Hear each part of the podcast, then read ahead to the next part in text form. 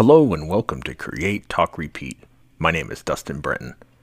On this episode, I spoke with Nick Abstract, a colorblind contemporary artist specializing in geometric abstraction. His works are inspired by architecture with stylistic nods to graphic design and style writing. Basically, it's really cool. You need to check it out. But before we get to that interview, here's a word from our sponsor. Stay tuned. Anchor.fm is now Spotify for podcasters. New name, improved experience. Spotify is more dedicated than ever to empowering creators. This platform will continue to offer the best features to grow your podcast and distribute it everywhere, all for free.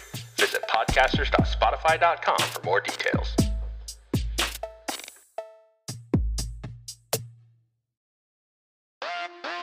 Back to the show.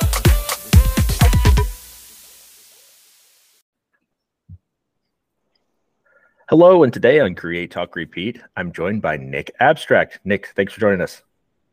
Hey, no problem, man. Thanks for the invite.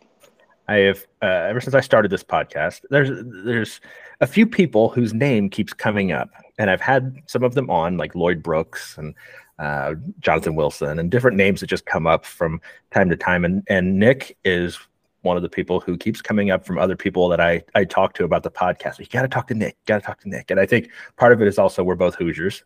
Uh, we're both uh, from from Indiana, so uh, you know there's that connection, and that's why I hear a lot of of uh, people telling me to talk to him. But so I thought, well, fine, I'll put Nick on the podcast. I looked up his work; it's fantastic. So I'll, I'll just start with the question I ask everybody: uh, Nick, what do you create? Oh, what do I create? Oh, that's that's a question I ask myself every day. uh, I mean, I I tend to do a lot of murals, kind of exterior and interior murals, whether it be small, large, tall, wide. Hmm. Um, and then in the winter months, when the Midwest gets too cold to be painting outside, I tend to uh, work in the studio. I do like large canvas prints, uh, canvas paintings. Um, I've also started painting other materials, like I did this series of saw blade paintings.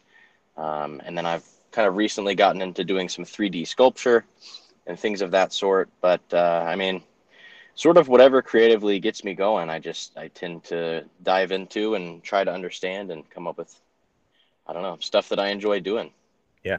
So when you're Nick has a really I would say distinct style about the with the work that you do. It's very uh, a lot of geometric shapes and lines. And um, I was telling Nick before we started recording, I said it makes me want to step up my game because uh, the stuff that I do is is all just bold colors and um, geometric shapes and stuff. But his is like a whole nother level of what from what I do.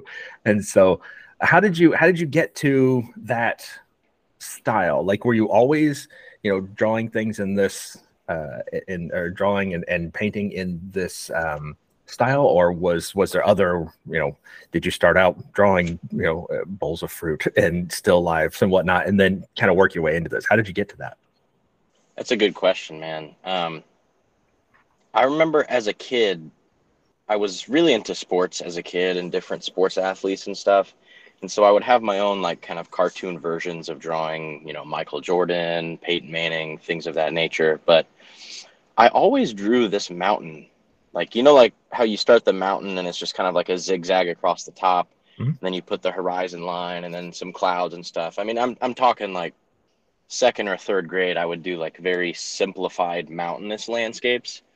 And I remember my favorite part of drawing those was always the spiky mountains.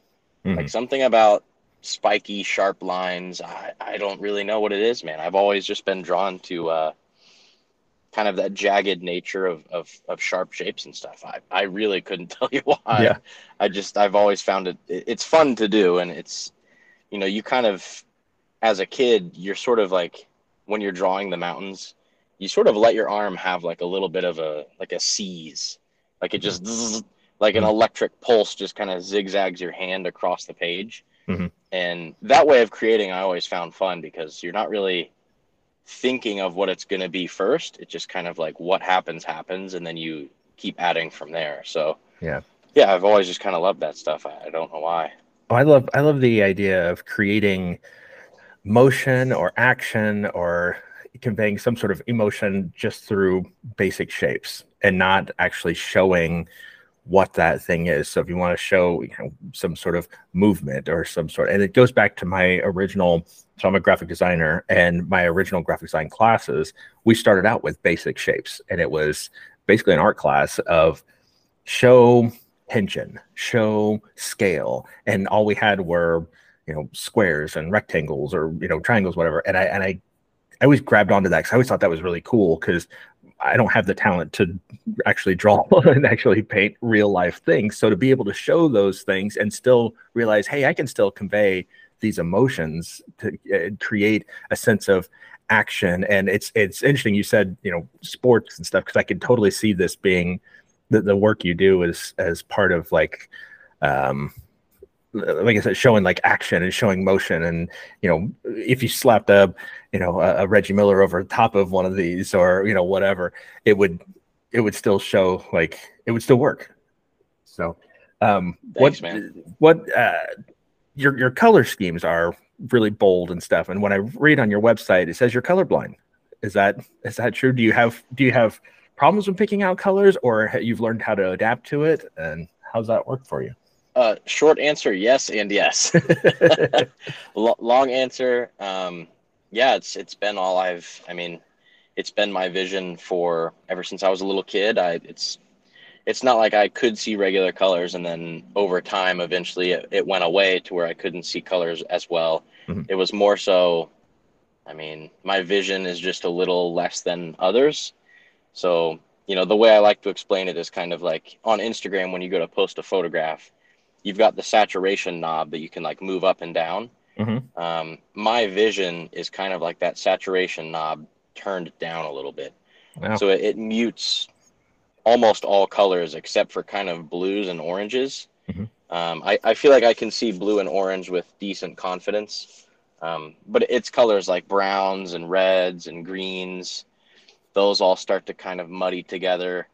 Um, even pink sometimes can can look sort of gray. Like pink mm-hmm. doesn't really pop like it does for other people, um, it seems. But yeah, it's presented its issues in in creating art, and it, it's kind of another reason that I've that I've leaned towards abstraction because, I mean, if if you paint a triangle, you know, a slightly different shade of pink than what you had in your head, no one's gonna be like, oh, there goes Nick. He, he painted the wrong pink in that section. God right. forbid. You know, it's just like yeah. abstract art allows more flexibility and more freedom with that, which mm-hmm. I enjoy.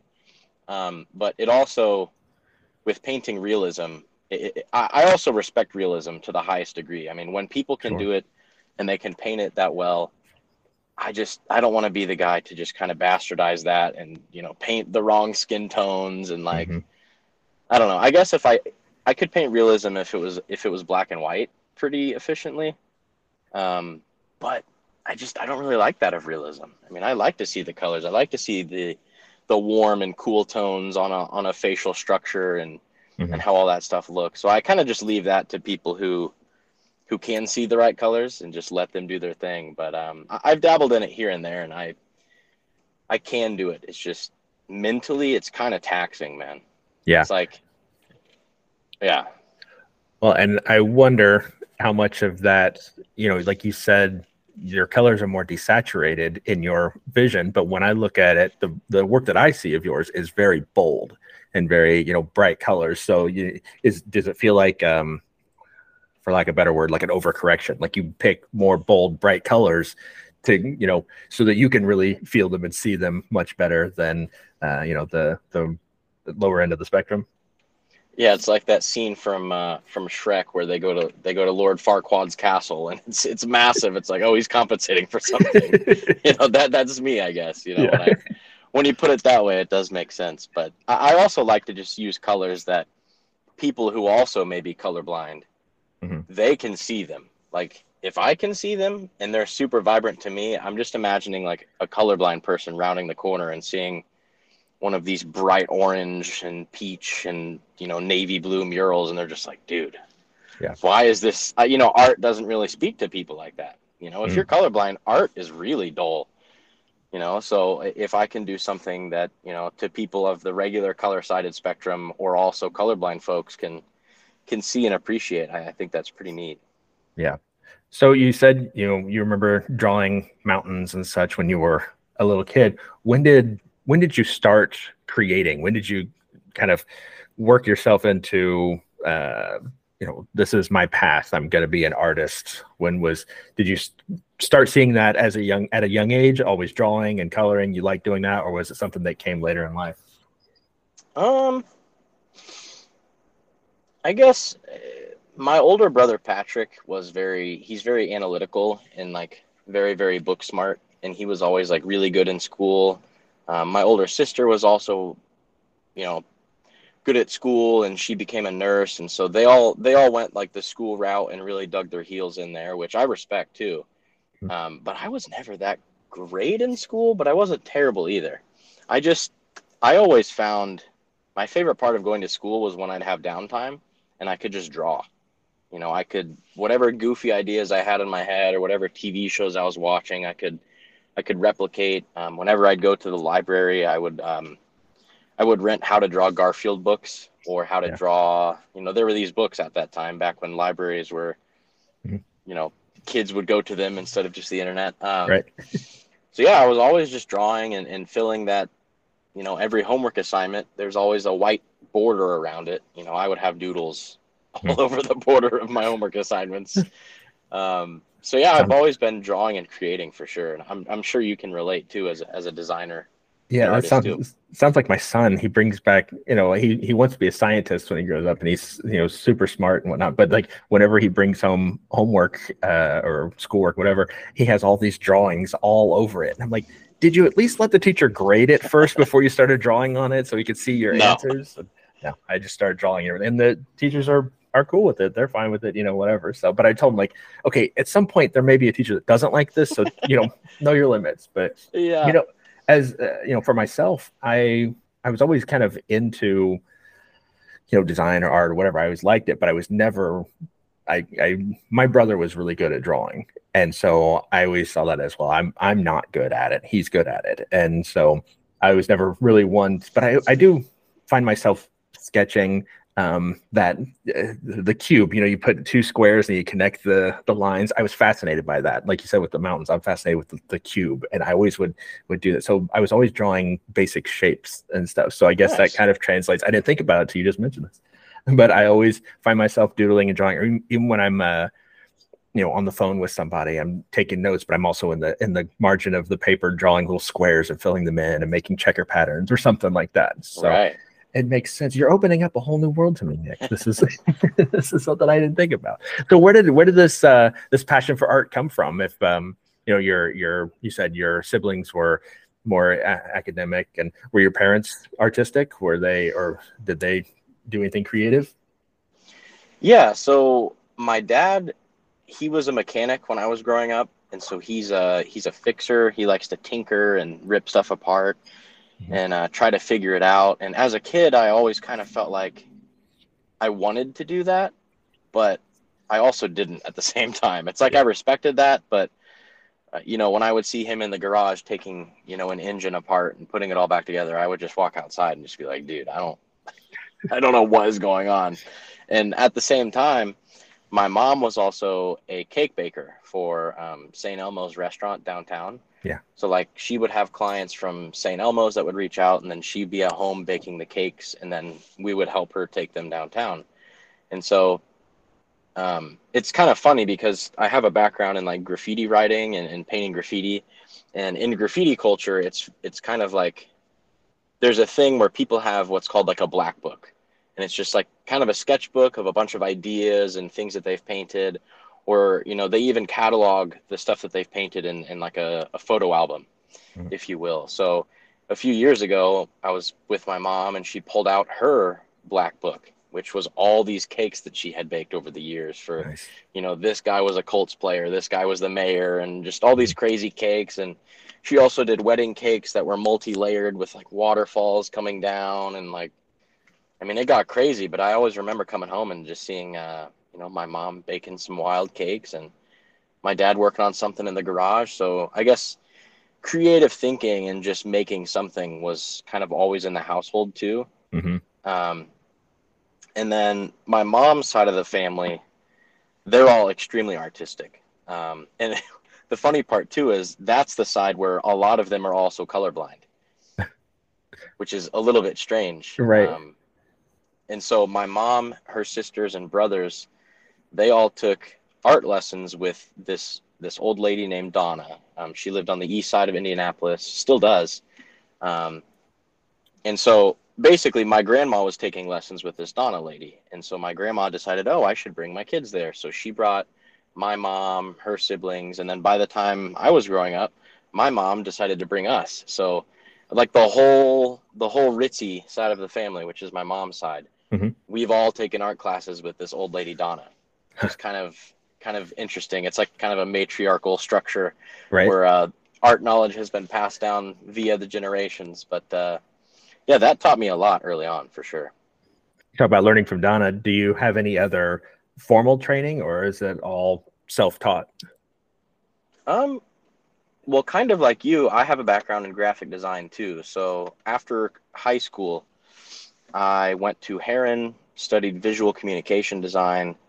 Um, and then after that, I was uh, working in advertising for a few years. So design was kind of at the forefront of my art practice for quite some time. Um, as far as being an artist, you know, if I'm being completely honest, in our design classes, we sort of looked at the the people who are art majors or painters or illustration majors, and it was kind of like it was sort of that old adage of like, you know, now that photography's around, why do you need to paint? You know, it was kind of like that old school way of thinking where I just I didn't really see the role of an artist. I didn't understand what could be communicated when you have Photoshop and After Effects and all these high level programs. Like what do people communicate on a canvas anymore? Mm-hmm. Like to me that was just kind of like old school technology that has kind of lived its prime. I never thought I'd have anything to contribute to that, but mm-hmm. on the contrary, I just uh, I didn't necessarily understand the value of of, of creating f- from yourself and not always for a client.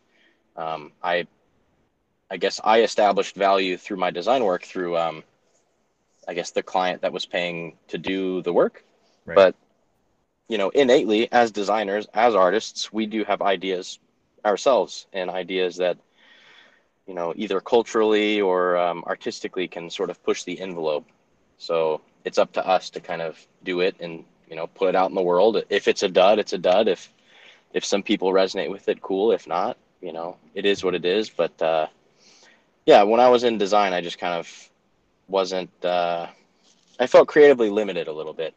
Design felt like it got sort of copy paste for a lot of designers. It was like, oh, go on Dribbble and you know see what's popular now and just kind of replicate that, and then we'll send that to the client. And it's just like, you know, and I, am not even talking agency work. I'm saying even freelance stuff. I mean, mm-hmm. the stuff a client would send you is just, hey, we want kind of this. And it's I like, want to look like this person. Yeah.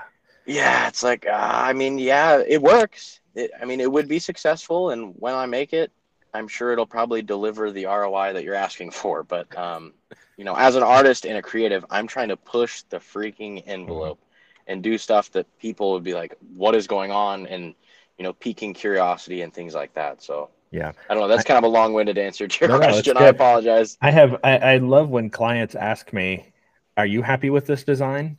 And nice. my reply back to them is always, "Are you happy with it?" Because if you're happy with it, I am. Because that's my job is to make mm-hmm. you happy with the design. And like, you know, would I have done something different? Maybe. But you gave me these parameters, so if you like it and you and it accomplishes what you want, then I'm happy for you. You know. Eh, but I understand completely of you know, I love I love that I have a profession that I can be creative in, that I can be a designer, I can I can create stuff, but I'm not creating for myself, I'm creating for somebody else. So I always am trying to find some other outlet to be creative, whether that's writing, whether that's producing music, whether that's uh, painting, which I took up like two years ago.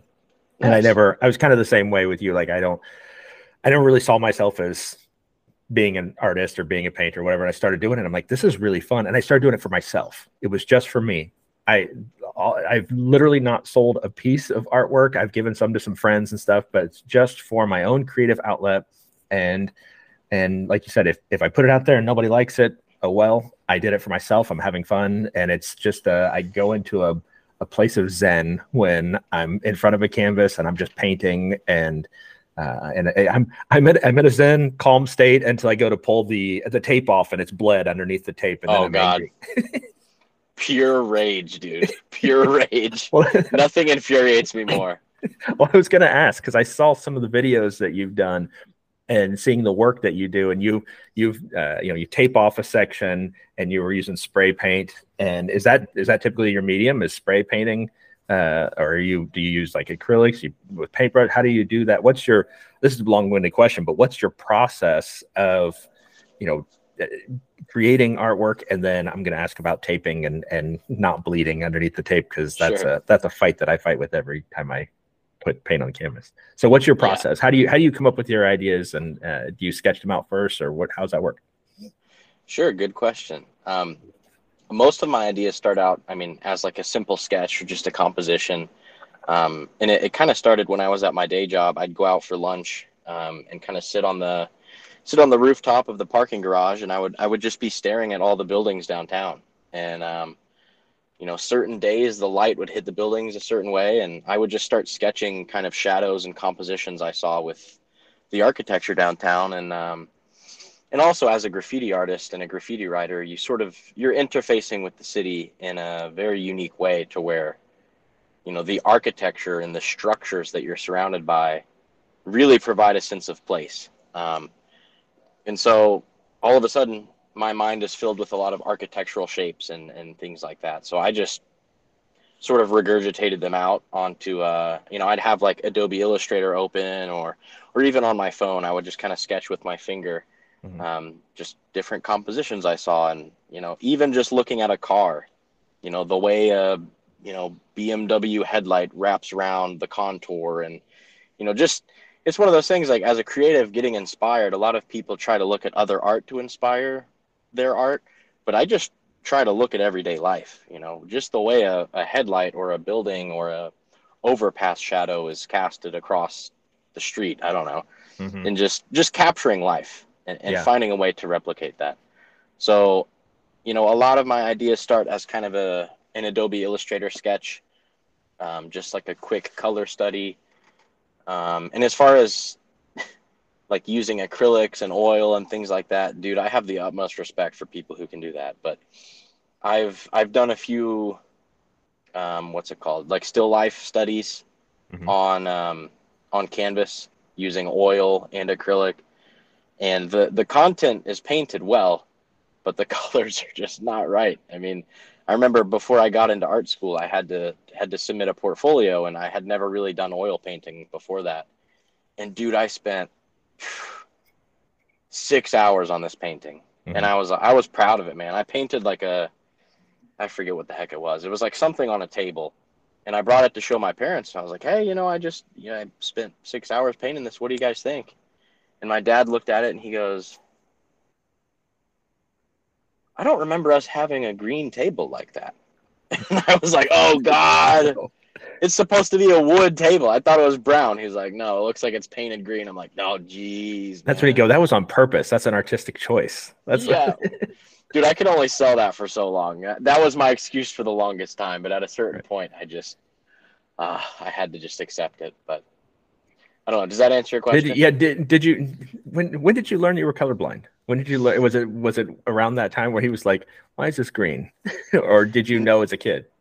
Yeah, I knew as a kid. That that time it was before I went to college. That was like senior year of high school. Yeah. But we found out because my older brother brought one of those uh, like he was learning about color blindness in elementary school.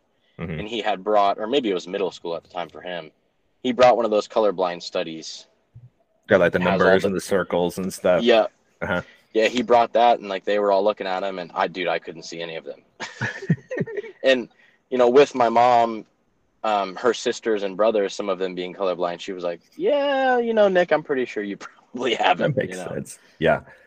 So now back to like the actual technique. You know, when you're you have this idea and these you know shapes, and you want this to be yellow and this to be blue and this to be white, and they're all kind of intersecting and whatnot, and you're you're taping off all the sections.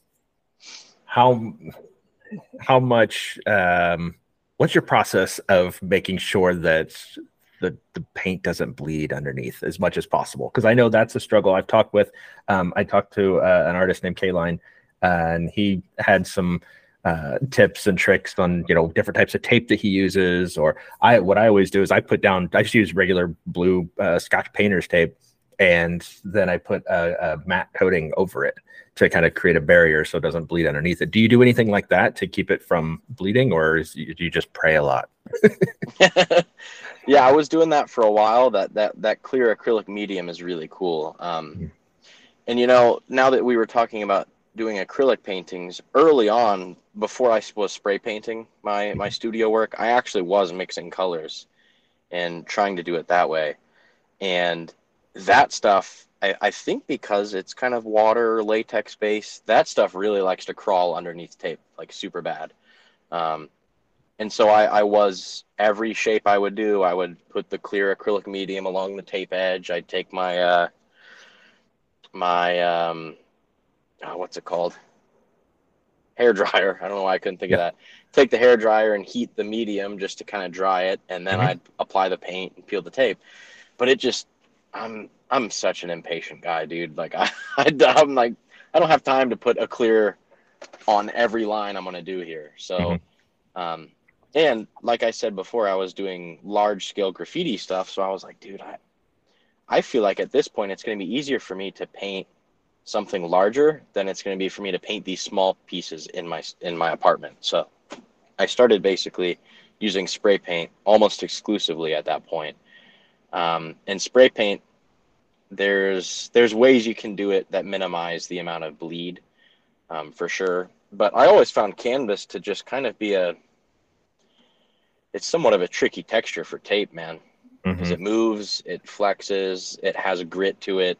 Yeah. Um it, it it's also sensitive to like temperature and and bending and dents and stuff like that. So I mean, that's kind of another reason I recently started painting these these metal saw blades because I'm like, dude, tape is going to be smooth as butter on this stuff, right? Um, which I really enjoy because I mean, dude, I didn't have to use any clear acrylic medium on any of those.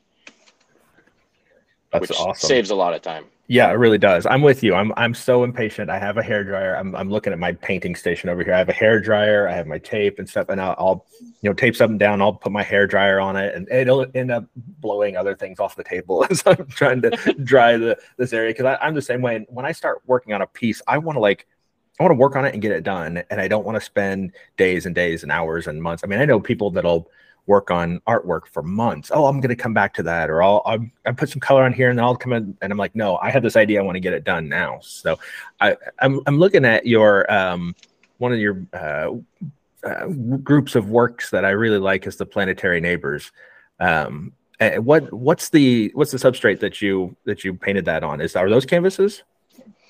Yeah, those are on canvases. Um, they're on these really cool canvases as well that I found. Um, so when I started doing canvas studies and, and, and, paintings, I was like, you know, if someone buys these, I'm gonna have to ship them to people. Mm-hmm. And shipping canvases is like, as soon as I looked it up and started doing research into it, it's extremely expensive. You know, you can't just, you know, put a shipping tag on the back of the canvas and expect it to arrive at their house in one right. piece. That's yeah. not gonna happen. So I found there's people who are building, you know, wooden boxes and enclosures are securely tucking the canvas inside of it and shipping that, and that costs a thousand dollars or whatever. Mm-hmm. So I found this company called Genie Canvas, mm-hmm. like genie in a bottle, and uh, it's it was this guy out of New York, um, and he basically made these canvases that you you purchase them from him. He ships it to you in a FedEx approved tube. Mm-hmm. And the canvas comes out of the tube, and then it literally rolls apart like a like a scroll and then there's the the the wooden frames that basically like clip in and then the bottom side of the canvas just velcros to the frame. And they're right. already primed they're already gessoed and so literally from tube to fully assembled canvas is like a minute and a half. Oh, wow. And you don't have to build the frame like like i said i'm not very uh, i'm not super good with numbers and math and stuff. So mm-hmm. as soon as I start making frames and cutting wood up myself, I'm losing fingers. I'm also having very abnormal shaped canvases that don't work and they don't Right. stand on the wall the right way. So as soon as I can outsource some of that to people who have a cool system for it, I Mhm. was all on. So yeah, those are all painted on Genie canvas. And since it's a FedEx approved tube that it ships in, you can also ship it in the same tube. in the same tube. Yeah. Well, So- then once it's done, you, you just take it apart, roll it up, and put it in like a poster, and just and Yep. ship it that way, and it doesn't lose any of its integrity of the the paint on it or anything like that.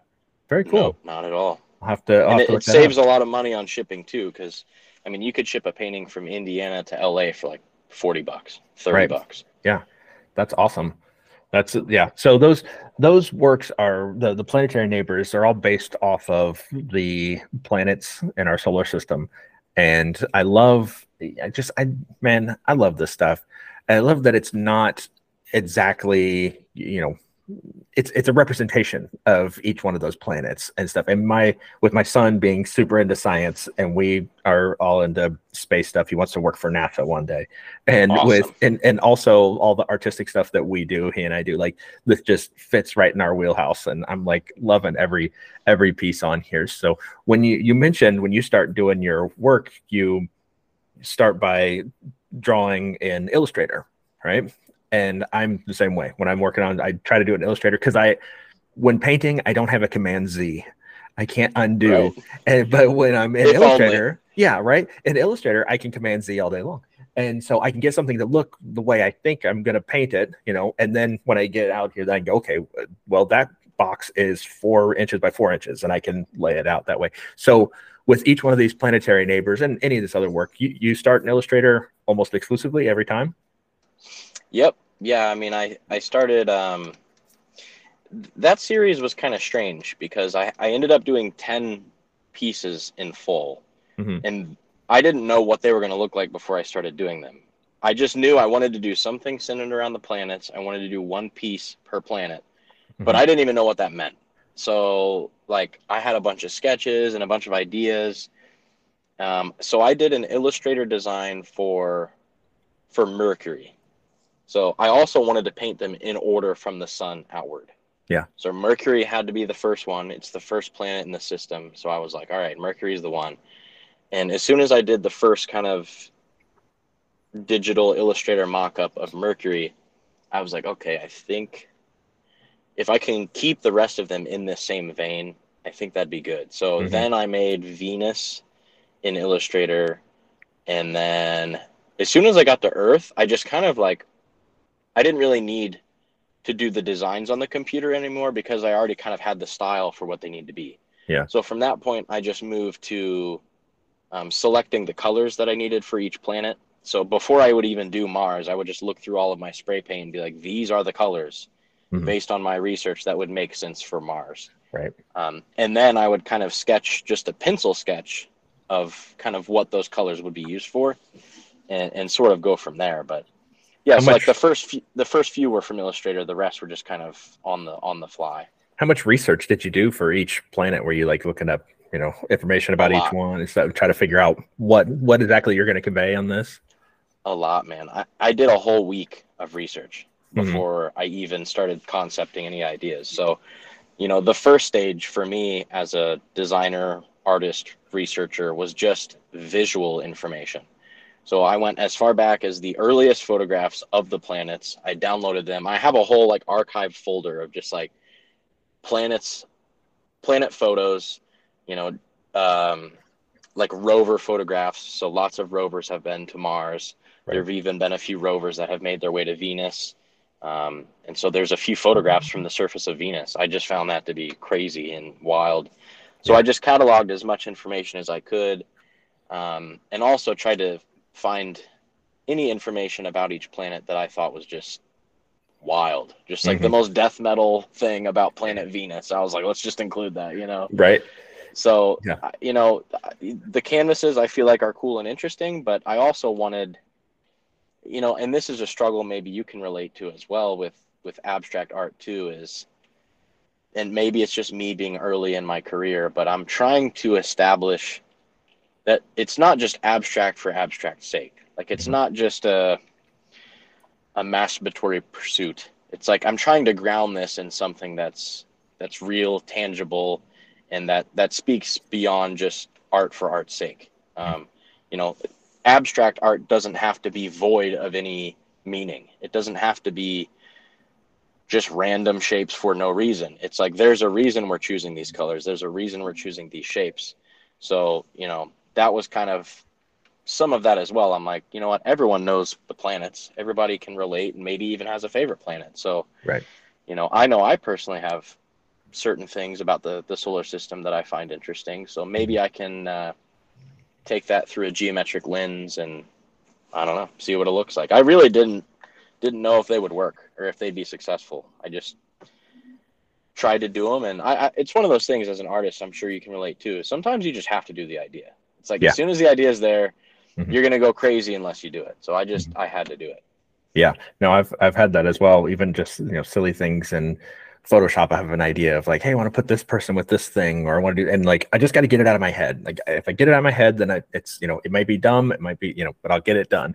But yeah, no, I these these pieces are really great. I mean, I love. Uh, I, I keep uh, going back to Saturn. I like the Saturn one a lot with the just the with the rings and the halo and stuff. It's uh, it's pretty awesome. So so that leads us into: Do you have a favorite piece that you've created or a favorite collection of something that you've done that um, that you look at as kind of your pinnacle of work that you've done? It might it doesn't mean your other stuff's not great, but do you have something that you look at that you go, "Oh, this is one of my favorites"?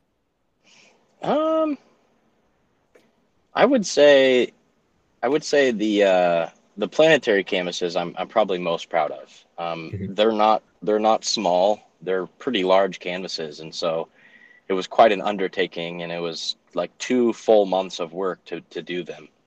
Um, and I, like I said, I didn't have any people hitting me up to buy any of my studio artwork. I mean, I, am not even really known as a studio artist that much, so. Mm-hmm. It was like, okay, I'm going to spend two months day in and day out going to the studio making these with no expectation of selling any of them. But I mean, I believed in them, and I, like I said, I did weeks of research into each planet, and just I was really passionate about it, dude. I lived planets every day, watching documentaries constantly and just anything, reading scientific papers, any kind of literature I could find on them. And I, I, I lived and breathed planets for a while. So, yeah. Um, and I also wanted to be able to pass that on to like, like you said, people like your son who may may have an interest in science. You know, I was somebody like that. I wasn't mathematically as good in the science realm or uh, you know chemistry and physics i struggled with but mm-hmm. i have an appreciation and a respect for it um, and i i feel like i can dip my toes into it and find things that i resonate with. And so i feel like that series is um, some of my best work for sure. Um, mm-hmm. i labored over it and hope i hope it resonates.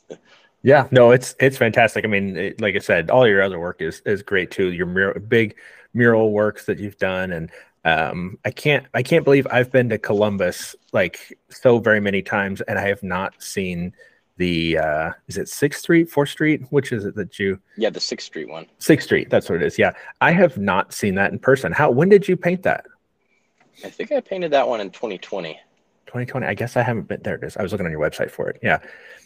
It is amazing. And the way it goes up on the building and then down onto the on the street on the walkway is is phenomenal. I can't believe I haven't I haven't seen it. I've been to Columbus dozens of times, and I guess I just never went down, never went down Sixth Street. So uh, I'm I'm going down there tonight. Hopefully, I'll go see it then. So nice. We'll we'll see. But it's uh, what? How did how did that come about? What was that uh, that process when you're working on something that large of a scale?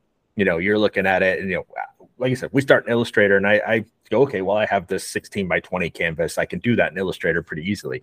When you're looking at something that has two different sides, the one's vertical and horizontal, how was how was what was your process and thinking when you're putting that together? Dude, I, that's a really good question. It's such a designer question too because you're thinking of like what the installation process of this artwork is going to be. Mm-hmm. Um, and you know, from a design standpoint, you're going to appreciate this. Um, in Illustrator and just in digital, it's very easy to have the mindset of, well, it can just be as complicated or as rendered as I want it to be. Mm-hmm. Because in digital, it's kind of limitless. I mean, so in, in real life, I always kind of say to myself, it's like, if I do a design in Illustrator that takes me 15 minutes to do on the computer, that'll equate to seven days of real life time. so literally every shape I do, Mhm. I have to be very intentional because like each shape is literally hours of time hmm and it's an entire roll of tape or Yeah. it's a whole other color. So I really have to like limit the amount of colors and detail I can do. Otherwise, I would never finish my projects. Um, Mhm. And I learned that based on trying to do overly ambitious projects that, you know, I had to end up telling the client, look, dude, we're to have to gonna scale have this to- back a few, gonna man. Cut this back to three colors. Yeah. yeah. No, it was like, I have 24 colors. We're to have to do like 12. so you, you just kind of learn in that regard. And um, th- that project in particular, the way it came about, there was a, there's an architecture duo out of Columbus. Uh, they go by Law Office, LAA Office Okay. and um, they're an architectural partnership. Daniel and Lulu, they do really really cool high class work, and they I think I think Daniel was from Florida possibly, and mm-hmm. Lulu's from New York City. I'm not sure where, exactly where they're from. Maybe Daniel was from Mexico. I'm not sure, but anywho, they ended up I think meeting when they were going to architecture school. They got married, and then Daniel took a job working for the architecture school at IU in Bloomington, which is a pretty prestigious program. Um, and then Columbus, as you know, is very well known for architecture and things like that. And, you know, I think Daniel and Lulu probably looked at coming to Columbus, Indiana, as most would who even come to Indiana, of like, why are we coming here? Like, there's there's nothing here, man. It's just cornfields. But I think Columbus grew on them. Mhm. And you know they they recently just had their first child here, and they they live and work in Columbus, and um, have have really made a name for themselves. And so, doing public art projects is something they've also started bidding and and trying to do more of. And um, they already were working with the Columbus Area Arts Council for the Sixth Street project. Um, they were just planning on doing the ground mural and having architecture students kind of help do some of that work. Mhm. And um, you know, it was right next to the the building next to it, and they decided to to look around for artists who could potentially do a mural on the wall that would work in the same visual style and language as you know the ground mural. Mhm. And so I don't even know how they found my work, but um, they ended up just sending me an email one day, and from there it was like I saw the work that they do, they saw the work that I do, and we're like, holy crap, we're doing kind of similar stuff, and didn't really know. So So cool. you know, it was one of those things where instantly the three of us all got along, had the same kind of creative vision, same Mhm. goals, and it was just, I mean, that project was as smooth as a project can and should go, and it was a it was a dream working with them. And the Columbus Area Arts Council is they're awesome, man. It was Yeah. Yeah, they do a lot of great work down in Columbus with the um they have um you know so many different public uh, pieces of art and then there's all the architecture and everything down there. It's just such a such a cool place to be. And I just I love how cities are embracing murals and embracing public art. I know I'm I live in Franklin, Indiana, and we've been here in, in Johnson County and Franklin. They they do um a yearly contest to you know put a mural somewhere. And it's just it's grown every year. There's just more and more pieces. And it's like it just adds to the culture and adds to just the city. And i, I love it so much. And uh, you know they've never picked any of my artwork but one day you know we'll see i'll keep big entering story of my life, man. i'll keep entering I never get those. I never get those open calls for murals, dude. I Yeah. I never get them. I Well, never never- have. you never know what they're looking for and you know you throw out Not my art. ideas and yeah i guess it's not what i'm doing Not my art is not what they're looking for. right right so Which is Nick, okay. what what uh what continues to inspire you today i know you talked about you know just looking at the the shapes and looking at things around the world. And that's one of the things that i teach my when i, I teach a design class when i'm teaching designers is to look at the world with intention. You know don't just look at something oh that's a wall. You know what what's that wall made out of? What shapes does it make? It's a square it's a rectangle it's, you know whatever. So what are you looking at that is there anybody that you follow on instagram any other artists is it music? What inspires you today? Good question. I, I think I've said that to almost every one of your questions today. But uh, yeah, I mean, a lot of that goes back to like like I said, my dad as a you know when I was a kid, he was a tinkerer. He was taking stuff apart. It, it, the world to my dad is never just what it is. Mhm. it's always more complex and he's trying to figure it out and dismantle and, and process and you know nothing is just static it's always in motion in flux and trying to figure out like you said being uh, what was the word you said Intentional. intentional Yeah. yeah. intentional so definitely keeping that mindset is is good too and i recently um, i purchased my first dirt bike i know this is kind of random but um, i've always wanted a dirt bike since i was a little kid I, Mhm. I watched supercross um, at the rca dome when i was probably six or seven or something Right. and i was like dude this is the coolest thing i've ever seen in my entire life um, but my parents they didn't want me getting hurt and breaking a bunch of bones so i never actually rode a dirt bike. Um, and it wasn't until i saw my friend mac riding around he actually came to see me when i was painting one of my murals and he, he rolled up on his bike. And i was like man like you must have a you must have a lot of fun on that thing. And he's like dude you could take it around for for a little rip if you'd like. And i was like for real? He's like go for it man. So i took it around. I did a few little loops on it. Um, and then I came back and I was like, dude, I think I need to just get my own. Like this is so much fun. Um, and so, anywho, long story short, I ended up getting into riding, um, going off road to a few off road parks, and and really trying to understand kind of dirt bike culture, dual sport riding, and you know we've done some rides in southern Indiana, down in Brown County too, which has been fun. But all this to say, all of the helmet designs and like jersey designs and Mhm. also just the style of the bikes it all looks like my artwork which i didn't even know but you know if you go back to the early 2000s kind of motocross or early Mhm. 2000s supercross a lot of the design styles really are strikingly similar to the stuff that i do in the artwork that i really enjoy Yeah. so if you go to you or uh, google and you type in like you know 2023 KTM dirt bike. Like Mhm. if you just type that in, my artwork and that are speaking the same visual language. That's awesome. So like, you know, as soon as I got my dirt bike, I was like, well, looks like my dirt bike is an art project now. So like I had to custom design the graphics for it. I had to custom design all the colors, the radiator, shroud, you know. Yeah. I I completely treated my dirt bike as a full-blown art project, which most people who ride a dirt bike would never they don't really They care. don't care, You know, yeah. if if it's yellow or green, they're like, yeah, whatever. But I, I really delved into it. And so, you know, as a creative, as an artist, whatever you're into, even if it literally has nothing to do with art, Mhm. like literally riding a machine with a few wheels on it, I somehow folded that into art.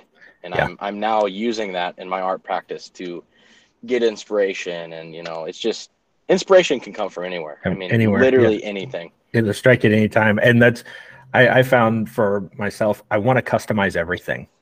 Everything Yeah. that I'd have, whether it's my, you know, our cell phone case or if it's like you said, the bike or whatever. Like if I have something that's mine, I want to customize it and make it mine. I don't want to just have a generic, everybody else has that. I want to make it look different. And I want people to notice it. I want to be like, oh, that's neat. That's different. You know, like, yes, I know, because I'm different and I'm neat. so Dude, hundred percent. So, what are you working on now or in the future? Do you have any uh, murals you're currently working on, or anything that you could talk about that's uh, that's in the future of works? Sure. Uh, I have another mural coming coming up in Columbus um, here, starting within the next month or so. Um, there's a new co-working space there called um, called Propeller. Mhm. It's a really cool repurposing of the uh, the airport in Columbus. Um, they basically got a few airport hangars and are converting them into like you know laser cutting and all these cool um, new tech developments that are happening there.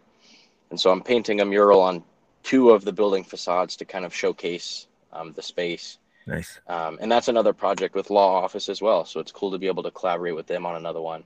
Yeah. Um, and then beyond that, you know, doing some studio stuff here and there. I've, I've I've done some freelance design things here and there too. I designed a coffee bag for uh, Helm Coffee downtown Indy, which was super fun. Mhm. So yeah, I mean, any weird projects that come through, I'm I'm down for. More than happy to, to take it on. So, well, before we go, I got one last question. But if anybody wants to see uh, Nick's work, you can go to nickabstract.com. You can find him on Instagram at nick.abstract or Facebook at Nick abstract. Um, it's pretty much the same. Just look him up. You'll find him. It's not hard. it's not hard. So, Nick, uh, before you go, I got uh, one last question.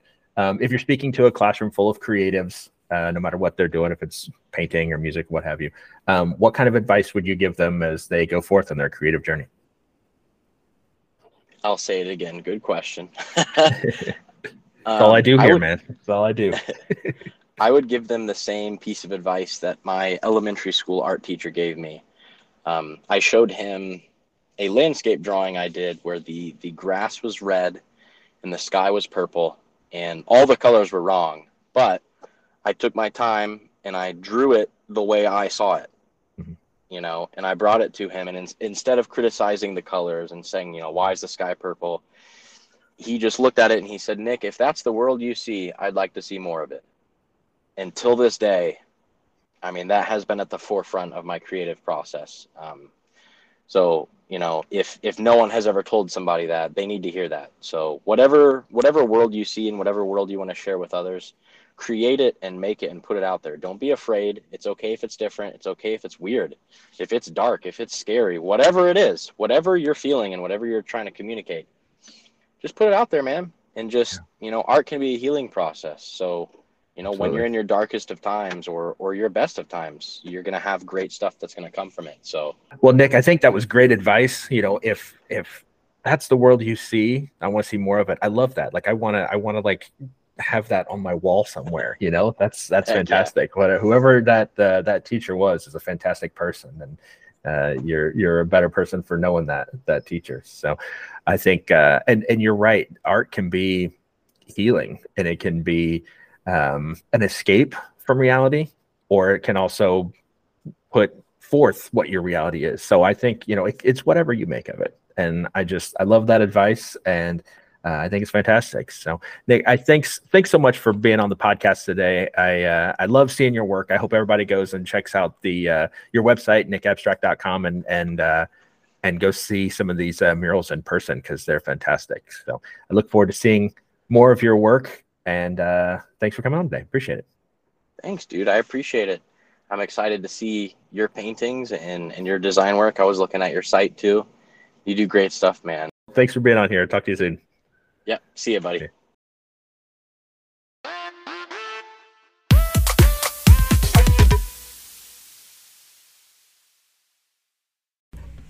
Each week on Create Talk Repeat, I want to leave you with some creative task or inspiration something to get your creative juices flowing. This week, I want you to get your sketchbook or camera and go outside.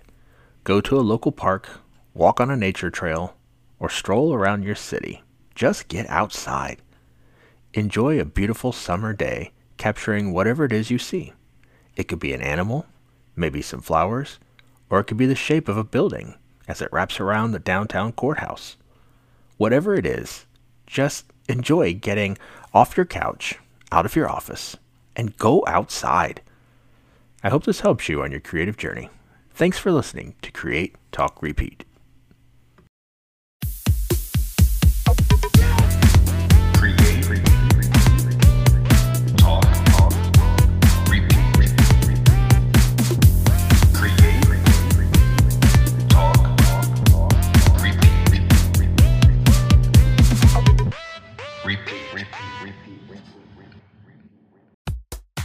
Create, Talk, Repeat is a Brenton Creative production. Created and hosted by me, Dustin Brenton. Music by Creative Culture. Follow us on Facebook at Create Talk Repeat or visit our website at createtalkrepeat.com. If you enjoy this podcast, please give us a five star rating and leave a review on whatever platform you're listening to us on. And don't forget to subscribe so you'll never miss an episode.